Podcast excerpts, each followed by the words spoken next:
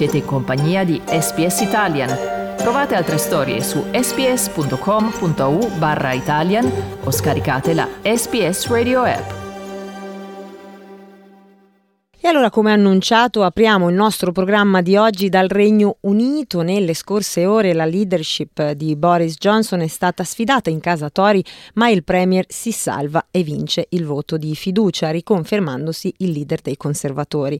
La maggioranza richiesta era di 180 voti a favore, appunto, e Johnson ne ha ottenuti 211, ma eh, ve ne sono stati ben 148 contrari. Una spaccatura che forse potrebbe non bastare a blindarlo come leader leader nel prossimo futuro. Il risultato dunque che ha confermato Johnson alla guida del partito e del governo è stato annunciato da Graham Brady, presidente del Comitato 1922 che gestisce proprio i deputati conservatori britannici. Boris Johnson quindi sopravvissuto al voto di sfiducia, ma questa spaccatura nel partito Tory è significativa, soprattutto se pensiamo che avviene a eh, meno di eh, tre anni dopo che Johnson ha portato eh, il partito alla sua più grande vittoria elettorale degli ultimi decenni. E noi questa mattina appunto abbiamo con noi da Londra la corrispondente Nicole degli Innocenti per commentare i risultati. Innanzitutto Nicole, ben ritrovata ai microfoni di Radio SBS. Buongiorno. Grazie ancora per essere stata con noi in piedi, da voi sono le 23, sono passate un paio d'ore insomma dall'annuncio. Ecco eh, Nicole, innanzitutto raccontaci un po' come è stata condotta questa votazione e um, vorremmo anche un commento da te perché appunto il sostegno tra i colleghi legislatori conservatori di Johnson si è indebolito così tanto. Sì, si può dire che appunto Boris Johnson ha vinto ma non ha convinto, è una vittoria che molti hanno definito una vittoria di Pirro perché il 41% del partito non lo ha sostenuto. La giornata era iniziata appunto con l'annuncio di Graham Brady che le 54 lettere necessarie di, di sfiducia erano state ricevute dal comitato e quindi le, le regole prevedono appunto che scatti il voto di fiducia. Eh, giornata di grande tensione durante la quale il Premier ha incontrato i deputati, ha scritto anche una lettera aperta a ogni deputato conservatore eh, sostenendo fondamentalmente che lui resta l'uomo giusto per guidare il Paese e che soprattutto è il momento di voltare pagina e concentrarsi sulle cose importanti per, pers- per, la gente, cioè il costo della vita, l'inflazione ai massimi da oltre 40 anni, eh, eccetera. Eh, però eh, nonostante questo appello diciamo, del, del, del, leader di Boris Johnson e dei suoi sostenitori, il voto appunto come ricordavate è stato abbastanza stretto di misura. Per, per, per, esem- per fare un esempio, cioè una vittoria del genere non, non, non garantisce la sopravvivenza politica di Boris Johnson. Ricordiamo che Theresa May, eh, la,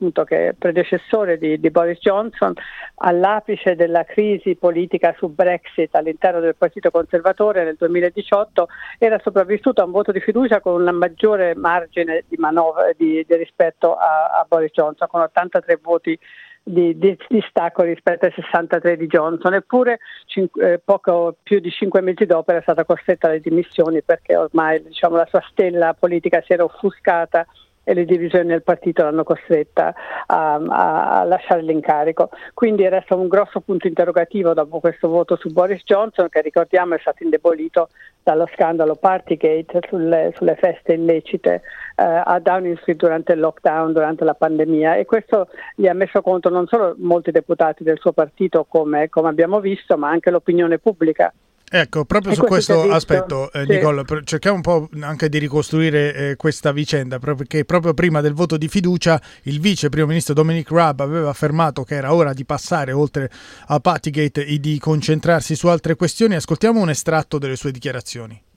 We, we've, we've no doubt had a period of uh, sustained distractions and the Partygate issue was significant. But we've also had uh, the conclusion of the police investigation, the conclusion of the Sue Gray report, and I think it's time to draw a line in the sand on that. The Prime Minister has apologised, he's overhauled number 10. And I think what people in our constituents most expect is us to be focusing on them.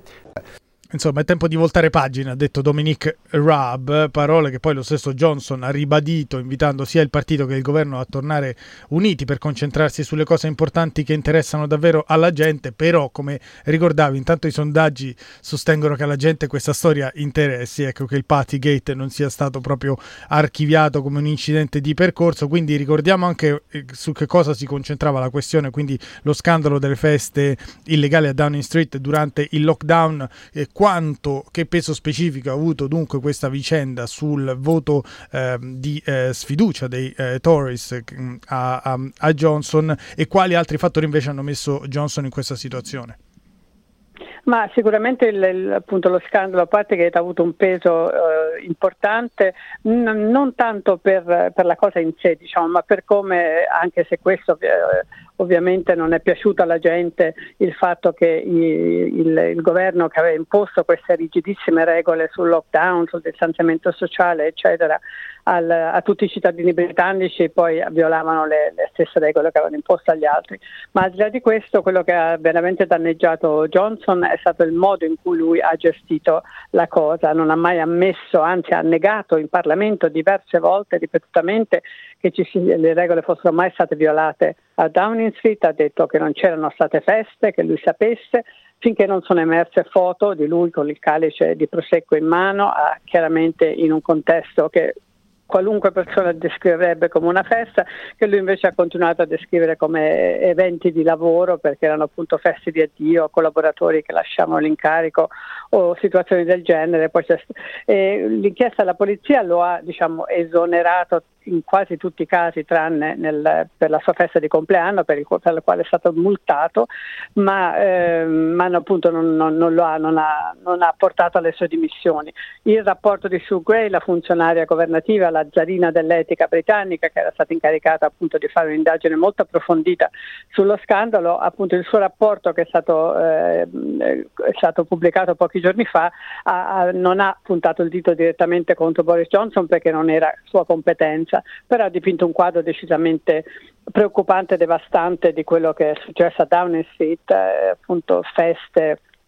con consumo eccessivo di alcolici, eh, mancanza totale del, di, di, rispetto delle regole. Johnson ha detto che è rimasto disgustato dalla, dalle rivelazioni del rapporto perché lui non sapeva assolutamente cosa stesse succedendo sotto il suo stesso tetto. Evidentemente molti deputati conservatori non gli credono e soprattutto non gli crede l'opinione pubblica, come si è visto nell'ultimo fine settimana di, di, grandi festeggiamenti per il giubileo di platino della regina e Johnson è stato, quando è comparso in pubblico con la moglie, è stato fischiato da una folla diciamo che non, non necessariamente ostile, insomma una folla di sostenitori della monarchia, quindi non di, non di oppositori politici necessariamente. E questi appunto tutti i sondaggi confermano che circa il 60% dei cittadini britannici vorrebbero un nuovo leader, semplicemente perché appunto hanno perso la fiducia in, in Boris Johnson. E fra l'altro lo scandalo non sparirà dall'oggi al domani perché è ancora in corso una terza indagine, questa volta parlamentare, che dovrà stabilire se Johnson ha eh, violato il codice ministeriale, cioè se ha mentito deliberatamente al Parlamento quando appunto ha dichiarato che non c'erano state feste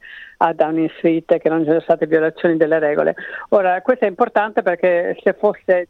stabilito che ha violato il codice ministeriale, eh, eh, questo prevede le dimissioni immediate.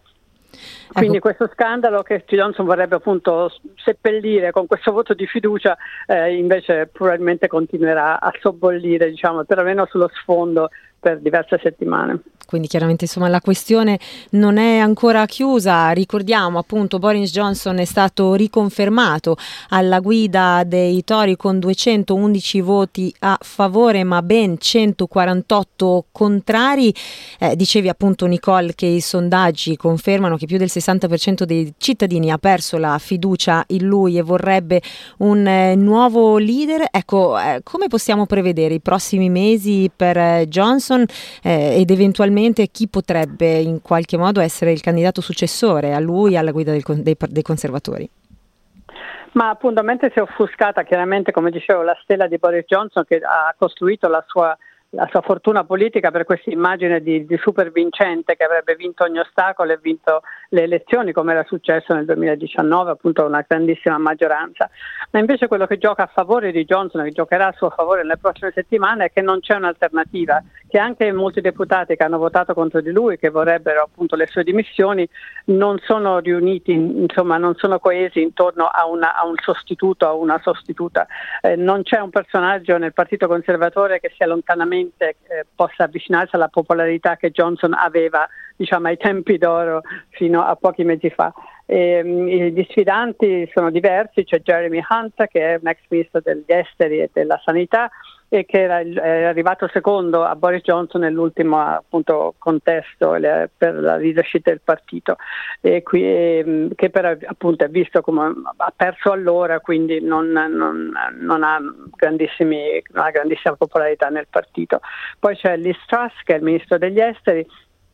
che si dichiara una fedelissima di Johnson ma che sicuramente sarebbe pronta a sfidarlo se, se, se, ci fosse l'occasione di farlo, è molto eh, popolare nel partito, nella base del partito, fra i membri del partito. E poi ci sono altri, altri, altri nomi, c'era un tempo, era visto un probabile candidato, candidato alla successione, il, il cancelliere scacchiere Rishi Sunak, che però è stato, eh, è stato molto danneggiato da una serie di rivelazioni eh, degli ultimi mesi sul,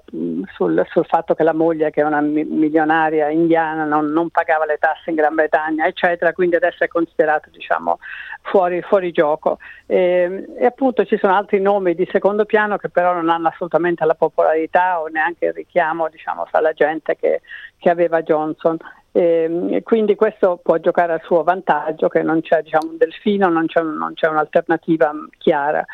E, ehm, e, quindi eh, Johnson potrebbe andare avanti ancora per qualche settimana, se non ci sarà mesi eh, ovviamente eh, resta da vedere eh, se riuscirà a riunire il partito come ha detto di voler fare, lui ha detto che la sua vittoria è stata decisiva e determinante